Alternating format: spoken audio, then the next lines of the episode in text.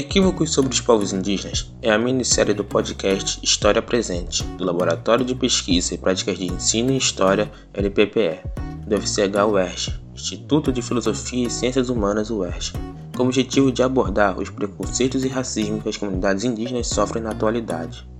A partir dos trabalhos de José Paulo Bessa, Cinco Equívocos sobre os Povos Indígenas, o livro Desconstruindo o Racismo contra os Povos Indígenas no Brasil, organizado por Poliene Soares dos Santos Bicalho, Cultura Indígena, Racismo, Preconceito e suas implicações na educação, de Rosângela Pereira Paz, e, por fim, As 10 Mentiras Mais Contadas sobre os Povos Indígenas, pela página Chapuri.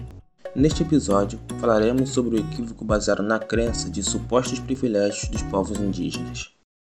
Muitas pessoas acreditam que as populações indígenas possuem privilégios. Por exemplo, tem quem acredite que os povos originários vivem recebendo auxílios do governo brasileiro. Porém, isso não ocorre. As comunidades indígenas batalham e trabalham para o seu sustento. Diferente do que muitos pensam, não existe vantagem em ser indígena no Brasil.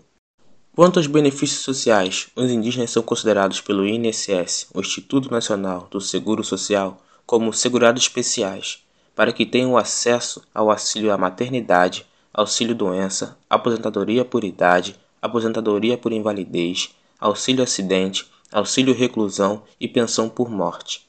Para ser um segurado especial, primeiro é preciso ser trabalhador rural que produz uma economia familiar, sem utilizar mão de obra assalariada. Para obterem esses auxílios, também preciso comprovar que sua subsistência vem da prática de extrativismo, do plantio ou outras atividades vinculadas à terra e aos recursos naturais. Porém, esses auxílios também se estendem para seringueiros, pescadores artesanais e agricultores. Ou seja, fica nítido que os povos indígenas não recebem esses benefícios por serem indígenas, mas por viverem de atividades rurais ligadas à terra. Se fossem assalariados, deixariam de ser segurados especiais. Quanto à questão das terras, os indígenas possuem o direito de usufruir de seu território. Juridicamente, as terras indígenas não são dos indígenas propriamente ditos, são propriedade da União. São terras públicas que pertencem a toda a nação, cedidas aos indígenas sob regime de posse permanente e usufruto exclusivo.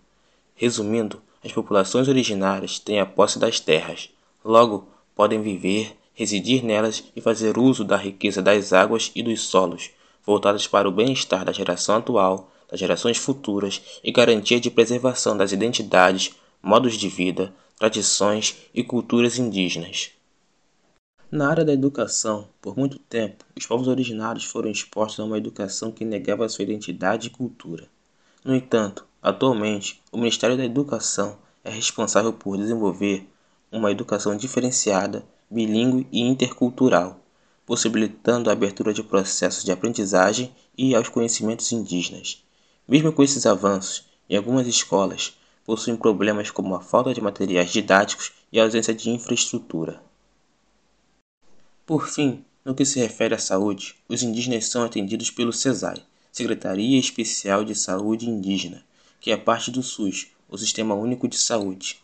Essa distinção permite um olhar diferenciado dos profissionais de saúde, levando em consideração as questões culturais e atuando de forma conjunta com as práticas tradicionais de saúde indígena. Porém, assim como no SUS, alguns postos funcionam bem e outros não. Existem problemas como a falta de equipamentos, medicamentos e profissionais especializados. Bem, depois de tudo que foi dito, acredito que não restam mais dúvidas quanto aos supostos privilégios das populações originárias. O que observamos na realidade não são privilégios, mas sim direitos. Alguns, inclusive, se estendem para os trabalhadores rurais não indígenas. Todas são baseadas em leis democráticas que asseguram o direito da preservação da diversidade étnica e cultural brasileira. Atacar o direito de preservação dos modos de vida, das terras, da cultura e história dos indígenas é atacar o princípio democrático do direito e preservação da diversidade. Acabamos de apresentar Equívocos sobre os Povos Indígenas. Coordenação do projeto Jaqueline Ventapani. Vinheta Leonardo Pereira. Arte da capa Patrick Dança. E pesquisa e narração de Gabriel de Assis da Silva. E lembre-se, a pandemia de Covid-19 ainda não acabou. É importante a conscientização de todos, o uso de máscaras e manter a vacinação em dia. Um abraço e espero vocês no próximo episódio.